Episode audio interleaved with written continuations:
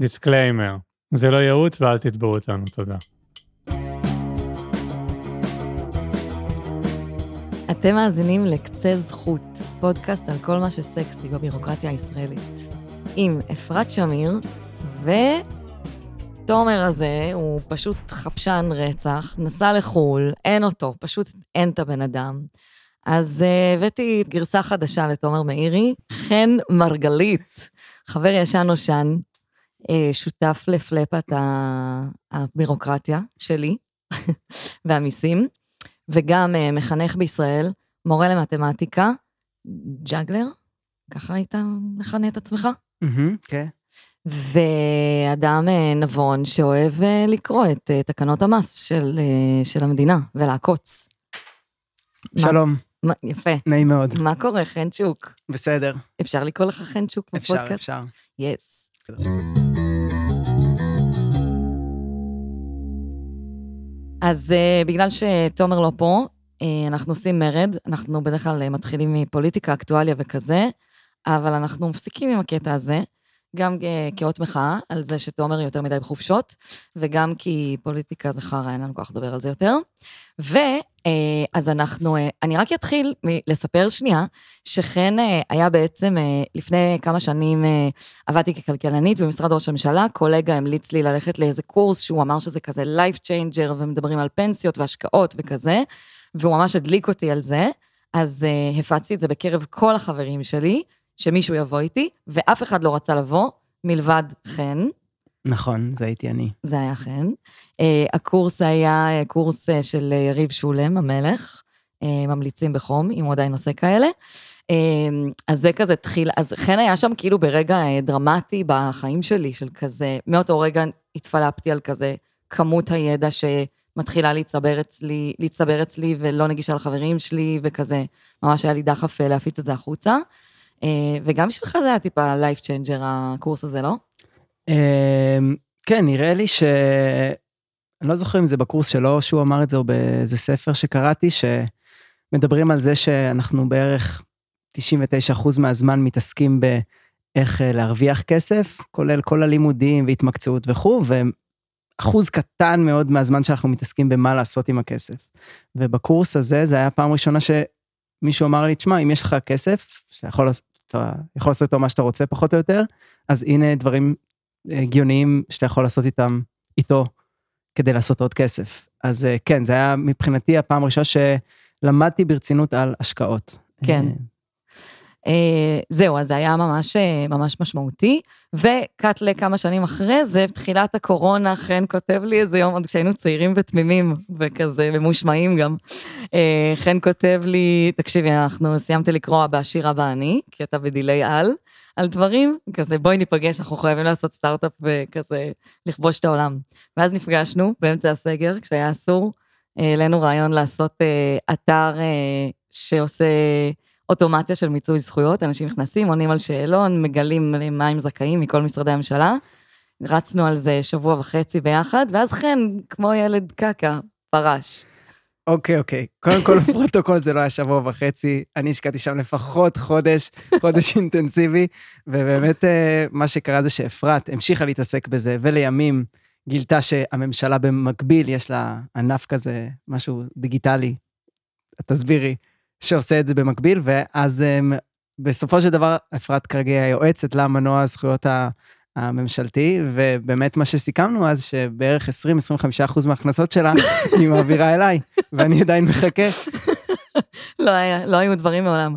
Uh, זהו, אז זה, ה, זה כזה ה, ה, המקום של חן בחיים שלי. אני לא, לא, לא באמת חייבת uh, לשלם לו 20% מההכנסות, אבל עד היום הוא אומר שעקצתי אותו. טוב, אז הנושא שלנו היום זה דוח שנתי, אנחנו עכשיו בתקופה, תקופה חמה של רשות המיסים, כולם שם אה, בטירוף, אה, כי בעצם יש אה, כל מיני אוכלוסיות במדינת ישראל שצריכות להגיש דוח לרשות המיסים, אה, סביב התקופה הזאת של סוף אפריל, תחילת מאי, לרוב יש אה, הערכה, אה, וכולם כזה עסוקים בזה. כשאני אומרת כולם, אני מתכוונת ל... עצמאים, עוסקים פטורים, עוסקים מורשים, צריכים להגיש דוח פעם בשנה. אה, שכירים שיש להם הכנסות מאוד מאוד גבוהות, לא זוכרת את המספר ולא בדקתי לפני כי אני חפשנית, אבל משהו כמו אולי חצי מיליון בשנה, נשמע לך הגיוני? כן. אין לי מושג. משהו בסגנון, נכתוב את זה בתיאור של הפרק. ואנשים שיש להם הכנסות שהן לא מעבודה, כמו נגיד אנשים שיש להם דירה בבעלותם ויש להם הכנסה משכר דירה, אנשים אה, במקרים מסוימים שיש להם הכנסות מהשקעות בשוק ההון, כל מיני אנשים שיש להם הכנסות ורשות המיסים רוצה לדעת על זה, בשביל לחשב כמה מס הם אה, צריכים לשלם. נגיד יש לי סתם דירה בבעלותי ו... אתה אה, משכיר אותה. ואני משכיר אותה, ו- אני מחויב לדווח על ה... זה כל תלוי, שנה? אה, בעיקרון כן, יש שם כל מיני החרגות, תלוי באיזה מסלול מיסוי אתה, ותלוי כמה כסף אתה מקבל מהשכר דירה, מתחת לסכום מסוים יש פטור מהגשה, אבל אה, בעיקרון, כאילו, בסכומים משמעותיים, כן. לך אוקיי. יש לך כזאת? לא, אין לי. אה, זהו, אז רצינו כזה שנייה לפרק את הדבר הזה, מה זה הדוח, למה הוא משמש, טיפה הנחיות של... אה, אה, לא הנחיות, זה נשמע משעמם, זה לא הולך להיות פרק משעמם, מבטיחה. טיפה כזה כללי אצבע של איך ממלאים אותו, טיפה לעקוץ המערכת, כזה, פיקנטריה. וגם נדבר קצת על הסיפור של אה, רואה חשבון, מה התפקיד שלו וכזה. אבל נתחיל עם הדוח עצמו. חן, אתה באיזה גיל הגשת את הדוח הראשון שלך, השנתי? אני אה, פתחתי את העוסק פטור ממש חודש לפני שהשתחררתי מהצבא, בנובמבר 2012. אז אם אני לא טועה, ב... בנובמבר ודצמבר 2012 אולי היו לי הכנסות של כמה מאות שקלים או משהו כזה. אני מניח שהגשתי את זה אה, אז באפריל אה, 13, בדיוק לפני עשור. וואו, חוגגים לך עשור לדוח נכון, שנתי הראשון, נכון. זה מרגש. כן, באמת איכשהו פספסתי את זה השנה, אני כל שנה חוגג. אה, אז אה, אה, רגע, אז באיזה גיל זה היה? זה היה בגיל 23. איך 20? אבל סיפרת לי סיפור שעשו לך ביקורת מס בגיל 16. אה, אוקיי. אז ככה, אני בעצם עושה juggling כבר הרבה מאוד שנים. כשהייתי בכיתה ט', פעם ראשונה עשיתי אה, סדנת juggling בבית ספר היסודי שלי, לקחתי קבלות מאבא שלי, שהוא בכלל עובד בעיתון, והוא כזה נתן לבית ספר קבלות כדי שיוכלו לשלם. ובגלל שאבא שלי כתב בעיתון, יש לו, הוא עדיין כותב באמת, יש לו, הוא פרסומאי, אז יש לו כזה שני עמודים שהוא שם בהם מודעות, אז הוא שם גם הודעה שלי, כזה מודעה של ילד שכזה מתלהב שהוא עושה juggling אש. מהמם. ומה שקרה זה שקיבלתי אה, מכתב ממס הכנסה על אה, לדווח על עסק שלא מדווח, ואז אני מניח שאבא שלי דיבר עם הרואה חשבון שלו או משהו כזה, והם שלחו להם מכתב שאני ילד בן אה, 16 שמדי פעם עושה איזה שטות ותשחררו. יפה, אז בגדול זה מה שקורה כשיש לכם הכנסות ואתם לא מדווחים עליהן בדוח השנתי, זה מה שאמור לקרות. אתם לא אמורים שיהיה לכם הכנסות בלי שהן מדווחות לרשות המיסים, כי אתם אמורים לשלם עליהן מס, או אם אתם לא אמורים לשלם עליהן מס, לפחות רשות המיסים צריכה לדעת מזה שהן קיימות. קצת מצחיק שעשו אכיפה כנגד ילד בן 16, אבל אה, אה, זה היה הסיפור. אז אחרי זה פתחת בגיל, אה, בגיל 21. 20, לפ- בגיל 23 בתכלס. יפה. אז בעצם מה קורה כשאנחנו רוצים להגיש את הדוח הזה? יש אפשרות לקחת רואה חשבון, אה, ויש אפשרות לעשות את זה בעצמנו.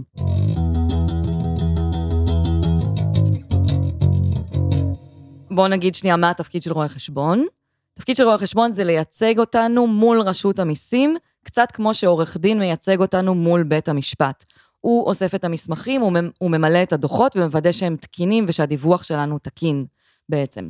אה, אז הוא אמור לג- בגדול לוודא שהדיווח תקין, אם הוא עושה את עבודתו נאמנה, ואם יש לו גם אה, כזה ראש גדול וזה, אז הוא גם יעזור לכם לחסוך במיסים, אבל לא כל רואי החשבון יעשו את זה. אה, כן, בגדול נראה לי, נכון, אנחנו רוצים שלא יכעסו עלינו שעשינו משהו לא בסדר, ולחסוך, כן, אלה שני הדברים. ואז, למשל, אני זוכר שבשנה או שנתיים הראשונות אה, של העסק שלי, בגלל ש... נגיד השתחררתי מהצבא והיו לי הרבה נקודות uh, זיכוי, וההכנסות שלי, אני לא זוכר, הן לא היו מאוד מאוד גדולות, נגיד הן היו 60-70 אלף בשנה, ואז מה שקרה זה שבפועל לא הייתי צריך לשלם בכלל מס הכנסה, גם אם לא הייתי מדווח על אף הוצאה מוכרת, כלומר נטו הייתי מספר להם הכנסתי 70 אלף שקל, אז לא הייתי צריך בכלל לשלם מס הכנסה, ואז אה, לא היה נראה לי הגיוני להעסיק אה, רואה חשבון, כי רק להעסיק רואה חשבון שיגיש לך את, הדוח, זה, לא זוכר, זה 1,000, 1,500 שקלים עלה, כן. ובשביל מה, אם גם ככה אה, אני לא צריך לשלם מס הכנסה, אז, אז לחסוך הוא לא עוזר לי, ומבחינת תקינות, מה שאני זוכר שהיה, זה התקינות של ההגשה, אתה מתכוון. התקינות של ההגשה, אז אה, במס הכנסה יש להם שעות כאלה שאתה יכול להגיע עם המסמכים שלך והם עוזרים לך למלא את, ה, את הדוח השנתי. בול, אז זה דבר שקיים גם עד היום, וסתם כדאי שעצמאים ידעו את זה, בין אם אפילו אם הם כן עובדים עם רואי חשבון או לא. יש ממש לשכות הדרכה של רשות המיסים, אפשר לבוא לשם ולהיעזר בהם בשביל להגיש את הדוחות האלה. אז אנשים לא חייבים לקחת רואי חשבון. יש המלצה כללית של כאילו, אתה לא רוצה להסתבך איתם ואתה לא רוצה לעשות טעות, ואני כן אציין שחן הוא בן אדם, אה, אתה בן אדם עם אה, אה, יכולות בירוקרטיות מאוד גבוהות, ולא עם, אין לך כל כך רתיעה מהדברים האלה ומכזה לצלול לתוך התקנות והסעיפים. איזה תכונה משעשעת להגיד על מישהו, אתה בעל יכולת התמודדות גבוהה עם בירוקרטיות, זה נכון. כזה... זה יפה.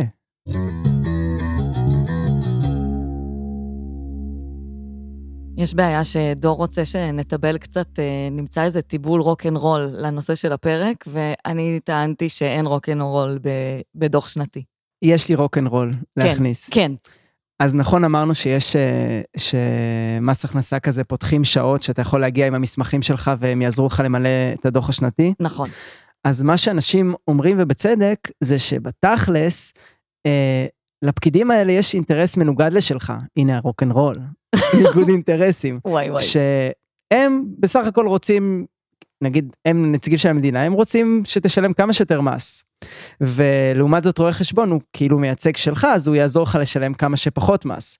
אז mm-hmm. כשאתה מגיע אל הלשכה שלהם הם יעזרו לך נגיד לעשות את זה תקין ותמלא את הדברים הנכונים אבל הם לא מיוזמתם יספרו לך על כל מיני דברים מגניבים שיכולים להיחשב כהוצאה מוכרת כמו למשל נסיעה לחו"ל אה, לצורך השתלמות או משהו בסגנון הזה או לצורך אה, ייצור הכנסה, כמו למשל, אה, לא זוכר, חשבון המים אפילו לדעתי, אחוז ממנו יכול להיות הוצאה, וכו' וכו'. אז, אה, אז כל עוד זה באמת ברמות הנמוכות של המס, שאתה לא משלם כמעט ואתה רק רוצה לוודא שעשית את זה נכון, אז זה נשמע לי הגיוני לגשת אליהם ושהם יעזרו לכם מלא מלא. אבל ברגע שאתה למשל הופך להיות עוסק מורשה, או בכללי, מישהו שיש לו הכנסות משמעותיות ומתחיל לשלם מיסים כמו, מיסים משמעותיים, אז עבודה מול רואה חשבון היא כבר אה, cost effective וזה יוצא לך שווה לשלם את האלף שקל האלה בשביל שהוא יחסוך לך שלושת אלפים למשל שקלים במס שלא היית חושב עליהם לבד. אה, רגע חן ויש לך גם משהו להגיד על אה, איך לבחור רואה חשבון? אוקיי אז כן יש לי. תגיד בבקשה. הכי חשוב זה לא להמשיך עם הרואה חשבון של אבא שלך. וואי, זה פשוט בול. כולם, יו, כולם. כולם ממשיכים עם הרואה חשבון של אבא שלהם, ואז זה כזה, זה כזה נראה מאוד נהיה מאוד מאוד מוזר. עכשיו, למה זה נהיה מוזר? כי נראה לי שהדור הקודם, לא יודע, הם תמיד, הם, הם לא קולטים שהם הלקוחות והם כזה, הם אפילו באיזושהי צורה מרגישים שהם צריכים לרצות את הרואה חשבון שלהם, ואז וואי, נגיד, לגמרי. אתה קצת לא בסדר, נגיד איחרת וזה, אז אבא שלך כועס עליך שלא הגשת לו רואה חשבון. וגם, יש לציין, זה אנשים כנראה שהם מאוד ותיקים, אמנם מאוד ותיקים, מאוד מנוסים, אבל לאו דווקא נגיד, הכי אקטיביים, הכי יזמיים והכי... או הכי טובים בלהנגיש גם את המידע ללקוחות שלהם, כאילו... גם עוד תפיסה שהייתה כזה בדור של ההורים שלנו, של כזה, תן את זה לרואה חשבון, זה העניינים שלו, אני לא צריך להבין בזה. היום, כאילו, עם עידן המידע וכמובן כמויות המשתתפים הבלתי נגמרות של הסדנאות שלי, אנשים מבינים שזה חשוב שהם יבינו גם בעצמם על מה מדברים, כאילו... אז אני למשל עשיתי את הטעות הזו, mm-hmm. והשתמשתי ב... בשירותים של אה, מנהל החשבונות של אבא שלי, או רואה חשבון, אני לא זוכר, לא, לא נגיד את אה, שמו עכשיו, mm-hmm. ו, וזה היה קטסטרופה בסך הכל. חוץ מזה שהוא לא הגיש לי חלק מהדברים בזמן והייתי צריך לשלם קנסות וכאלה, הוא, את הדברים ה basic שכזה, של לעקוץ את המערכת, של לחשוב מנקודת המבט שלי, אני, אני הייתי צריך כל פעם ליזום ולקרוא, ושם גם התחלתי להבין שאני יכול לקרוא ובעצמי לעשות את הדברים. אמ, ואז אחרי זמן, אה, לא זוכר, שנה או שנתיים, הבנתי, וואו, זה, זה לא טוב, עשיתי שיחה... היחסים האלה לא... כן, עשיתי שיחה רצינית עם אבא שלי, ואמרתי לו שאני צריך לשנות את, אה, את הרואה חשבון, אני צריך אה, להחליף. רגע, ואבא שלך נשאר איתו? ברור, ברור. זה, הם לא משנים רואה חשבון, כן. זה, זה מאוד... אני חייבת להגיד שני דברים על זה, שא', אה, עם סוכני ביטוח וסוכני פנסיה זה אותו דבר. כאילו, מהמקרים הגרועים ביותר שראיתי, זה אנשים שאומרים, כן, זה, זה חבר של אבא שלי, זה דוד שלי, זה זה, הוא מסדר לי את הכל. אמ, כן, לא, לא, לא בהכרח לסמוך על האנשים האלה. ודבר שני שרציתי להגיד, אמרת כאילו, לפחות שאת הדברים ה basic, אז כאילו בעיניי כשבוחרים רואה חשבון צריך באמת קודם כל לזכור שזה נותן שירות שאנחנו כעצמאים, אנחנו משלמים לו בשביל שיעשה בשבילנו עבודה. אנחנו צריכים קודם כל להבין מה העבודה שהוא אמור לעשות עבורנו, ומותר לנו, א', לראיין כמה רואי חשבון, ולהבין ולתחקר אותם ולשאול אותם לא רק כמה עולה שתגיש בשבילי את הדוח שנתי, אלא כמה אתה על זה בלהכיר ולהודיע לי על הזכויות שלי בביטוח לאומי. כן, אבל זה, אה, מה, תשאלי פשוט רואה חשבון והוא יגיד לך? השאלות הכי רלוונטיות שיש בשביל לשאול רואה חשבון לפני שמתחילים לעבוד מולו. זה שאלות שנוגעות לאיך אתה רושם הוצאות כאלה ואחרות של העסק. כי בעיקרון, ככל שרושמים יותר הוצאות של העסק, זה גורם לזה שאתה משלם פחות מס ופחות ביטוח לאומי. עכשיו, אין שחור ולבן במערכת המס הישראלית או באף מערכת חוקית. יש חוק, מילים, ויש אנשים שיושבים ומפרשים את המילים האלה. ובהתאם לפרשנות של מלא מלא משרדי רואי חשבון ועורכי דין ואנשים שמתעסקים בתחומים האלה, נוצרת איזו פרקטיקה של מה נהוג, כמה הוצאות רשום לי, אה, נהוג לרשום, אם אתה נגיד עובד מהבית, אה, על החשבונות של הבית, דברים כאלה. וזה דבר שאתה יכול ממש לבוא ולשאול את הרואה חשבון. לדוגמה, מישהי שהיא אה, תזונאית והיא עושה סדנאות עם אוכל כזה ללקוחות שלה או לציבור הרחב, אז יש לה הוצאות על המוצרי מזון שהיא משתמשת בהם בשביל הסדנאות. ויש הרבה רואי חשבון שלא יהיו מוכנים, והיא- וכאילו יצא לי לעבוד עם מישהי כזאת, שהיא אמרה, הרואה חשבון הקודם שלי לא היה מוכן, לקח לי מלא זמן לשכנע אותו ולהראות לו שזה חלק מהותי מתוך העסק שלי, ולכן הוא בסוף, כאילו, בסוף הצלחתי לשכנע אותו, להסביר לו שזה כן רלוונטי. אבל נראה לי שיש שני צדדים פה למטבע, כי בעצם ככל שהרואה חשבון הוא במרכאות יותר מתירני, יותר כל דבר שאתה, אתה זורק לו כזה מלא מלא קבלות חשבוניות והוא מכניס הכל, אז בבוא היום, אם תהיה ביקורת של מס הכנסה, הוא אולי לא יוכל להגן עליך, ובסוף מי שיישא ב- בקנס, זה, אני לא, בכלל לא בטוח שזה הרואה חשבון, אני מניח שההפך, אני מניח נכון. שזה, שזה אתה. את- אתה צודק ש- שזה צריך להיות בתוך, אה, בגדר הסביר, אני מדברת פה רק על דברים שהם באמת הוצאות של העסק, ולפעמים אנשים אומרים, לא, רואה חשבון לא מסכים לי. אין דבר כזה, זה נותן שירות, אתה צריך, אתה צריך גם לבוא אליו מעמדה של אה, לא הלקוח המטומטם של אחי, תרשום לי את הנסיעה לתאילנד כהוצאה של העסק, אלא איזה מסמכים אני צריך להראות לך בשביל שנוכל לרשום את זה. טוב, אני הולכת לעשות רגע בליץ של, אה, של אה, כזה סקירת הדוח. אה, בעצם הדוח, אני לא הולכת לפי הסדר, אני הולכת רגע מהותית מה צריך להיכנס לתוכו. מי שעצמאי בלבד, צריך להכניס לתוכו כמובן את כל הסכום של ההכנסות שהוא הרוויח בשנה השוטפת, ואת הסכ- את הסכום של ההוצאות, מסיבה לא ברורה, כאילו באמת כל תהליך ה- לתת שמות לטפסים ברשות המיסים הוא לא סביר בעליל. מסיבה, מסיבה לא ברורה את ההוצאות רושמים בטופס נפרד שקוראים לו השם, עם השם הקליט נספח א'. ובעצם את ההכנסות מהעסק ואת ה, אה, ומפרטים על ההוצאות. מי שגם שכיר צריך לציין גם את ההכנסות כשכיר. מי שיש לו עוד הכנסות אחרות, לדוגמה הכנסות מדמי לידה או מדמי אבטלה, או מהכנסות משוק ההון, או הכנסות משכר דירה של אה, דירה בבעלותו, כל הדברים האלה צריכים להיכנס לתוך הדוח. בנוסף לכל מיני פעולות שעשית שהן קשורות לעסק, והן יכולות לתת לך כל מיני הטבות מס, כמו לדוגמה, הפקדות לפנסיה, הפקדות לקרן השתלמות, אה, תרומות למוסדות אה, מוכרים. אה, זה, נגיד שלושת האחרונים היו דוגמאות לדברים שנותנים הטבות מס, וצריך להכניס אותם לתוך, ה, אה, לתוך הדוח. כל סכום שאני רושמת בתוך הדוח, אני צריכה להביא איזשהו מסמך שמגבה אותו, זאת אומרת שהוא תיעוד שלו. אז אם רשמתי הכנסות כשכירה, אני צריכה את המסמך הרלוונטי לצרף כדי שהם יראו הוכחה לזה שזה הכנסות שלי כשכירה. אותו דבר לגבי הכנסות מקצבאות של ביטוח לאומי, ואותו דבר לגבי כסף שנגיד הפקדתי לפנסיה. אז זה ככה בכללי, יש לך משהו להוסיף? לא, זה היה, זה היה טוב, זה היה רוקנרול לגמרי.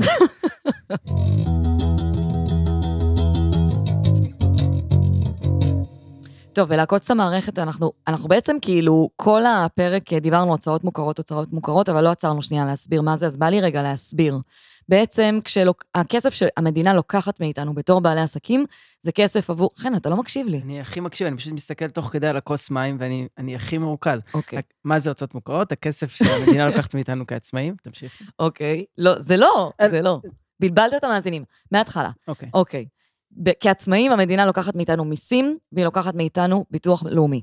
זה שני סוגים של כספים שמבחינתנו הולכים לפח ולא נראה אותם יותר לעולם, אוקיי? עכשיו, מתוך מה היא מחשבת את המיסים ואת הביטוח הלאומי שלנו? מתוך הרווח שיש לנו בעסק, כלומר, כל ההכנסות שלנו, מינוס ההוצאות שהוצאנו, שהן קשורות לעסק. כשאני אומרת קשורות, אני מתכוונת שהוצאות שעשיתי לצורך הגדלת ההכנסות של העסק, לצורך התפעול השוטף של העסק. אז בעצם ככל שאני רושמת יותר, מדווחת על יותר הוצאות בעסק שלי, זה גורם לזה שאני משלמת פחות מס הכנסה ופחות ביטוח לאומי. אגב, קודם אמרת, אם אני לא משלם אה, בכלל מס הכנסה, אז אין לרואה חשבון איך לחסוך לי כסף וכזה, אבל תמיד כשאתה תוסיף הוצאות, זה יקטין לך את התשלום לביטוח לאומי. אז גם ברמות הכנסה מאוד נמוכות, אתה יכול להקטין את התשלום לביטוח לאומי, אז זה חוסך לך קצת כסף. לא המון.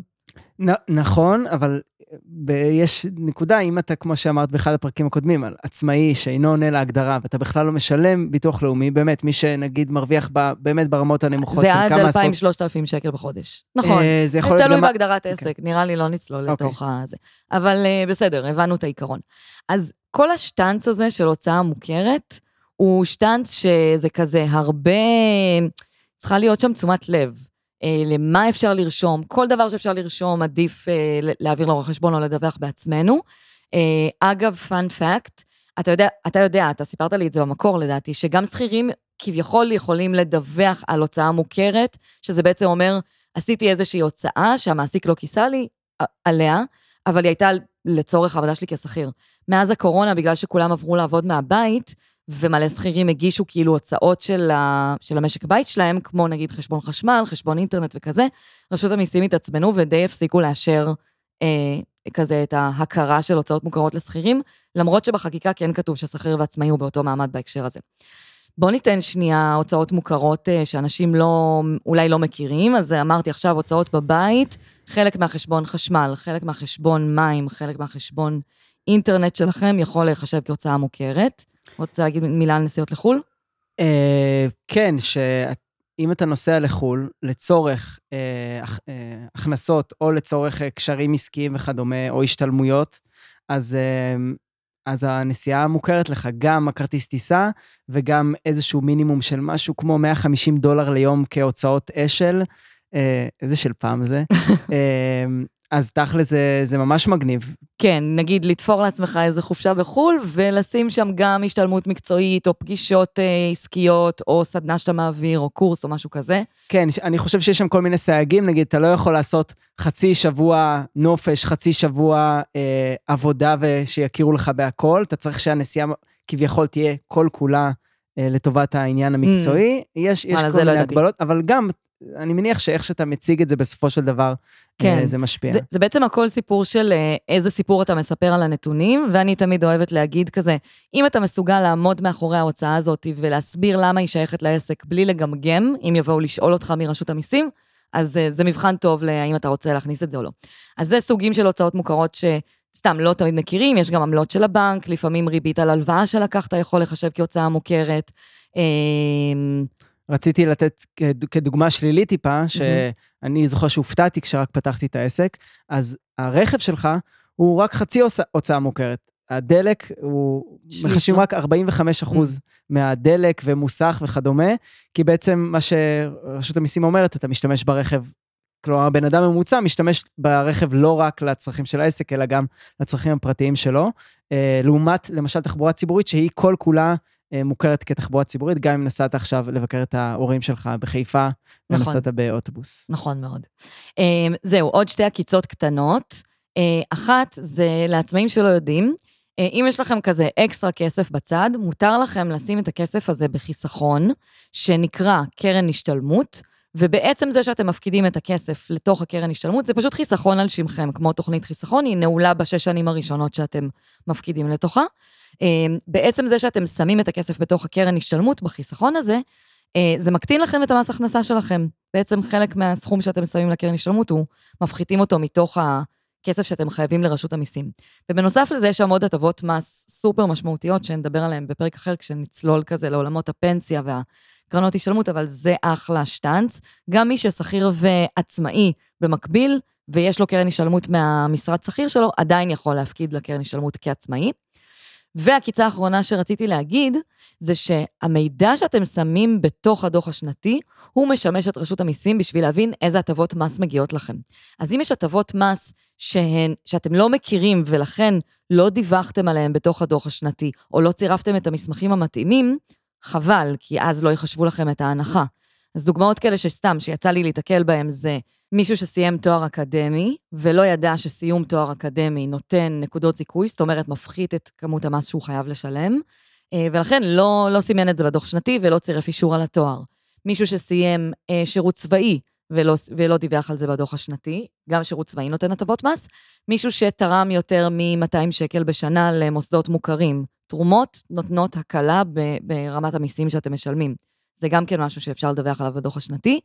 והכי הכי יקר שאני נתקלתי בו, לדעתי, הטעות הכי יקרה שאני נתקלתי בה, אה, שזה של מישהו שיש לו רואת חשבון, זה מישהו שהוא אה, חד-הורי, הם מעולם לא נישאו, יש לו ילדה, והם עושים משמורת משותפת לא דרך בית משפט, פשוט הילדה נמצאת אצל אה, שניהם.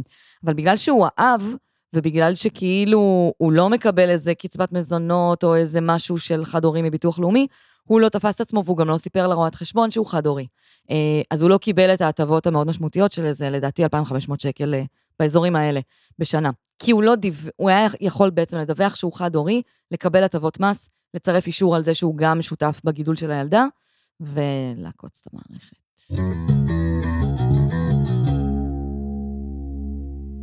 חן, אתה רוצה לעשות אה, פינת יקיצה? אני לא הכנתי. אתה רוצה לעשות? יקיצה זה כאילו לעורר את הקהל, אחרי, המאזינים, אחרי שהם כזה קצת נרדמו במהלך הפרק? כן, זה כזה לצחוק על עצמנו קצת, וזה קצת פינה עם uh, משבר זהות, אני, אני מסכימה. כי אני מרגיש שהנושאים האלה הם דווקא מאוד כזה רלוונטיים וכזה...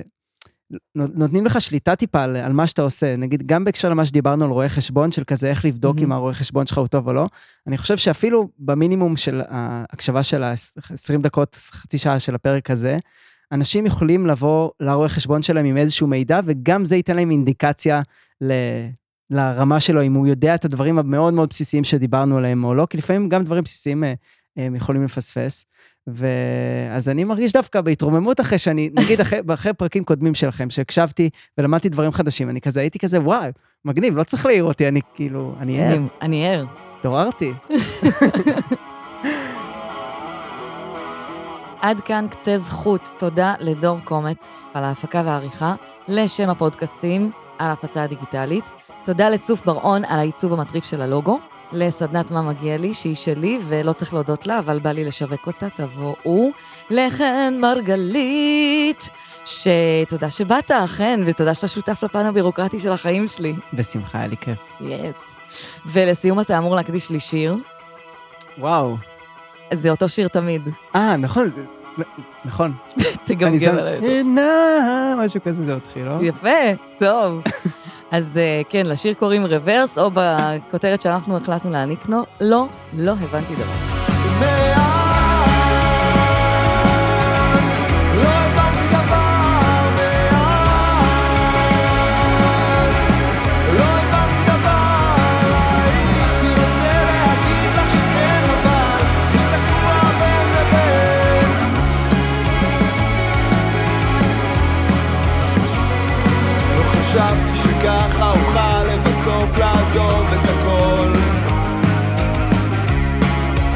נכנסתי לבד למכונית. בחלום אני כל פעם חוזר למקום שממנו הכל התחיל. נוסע מהר ברוורס, פוחד להחליט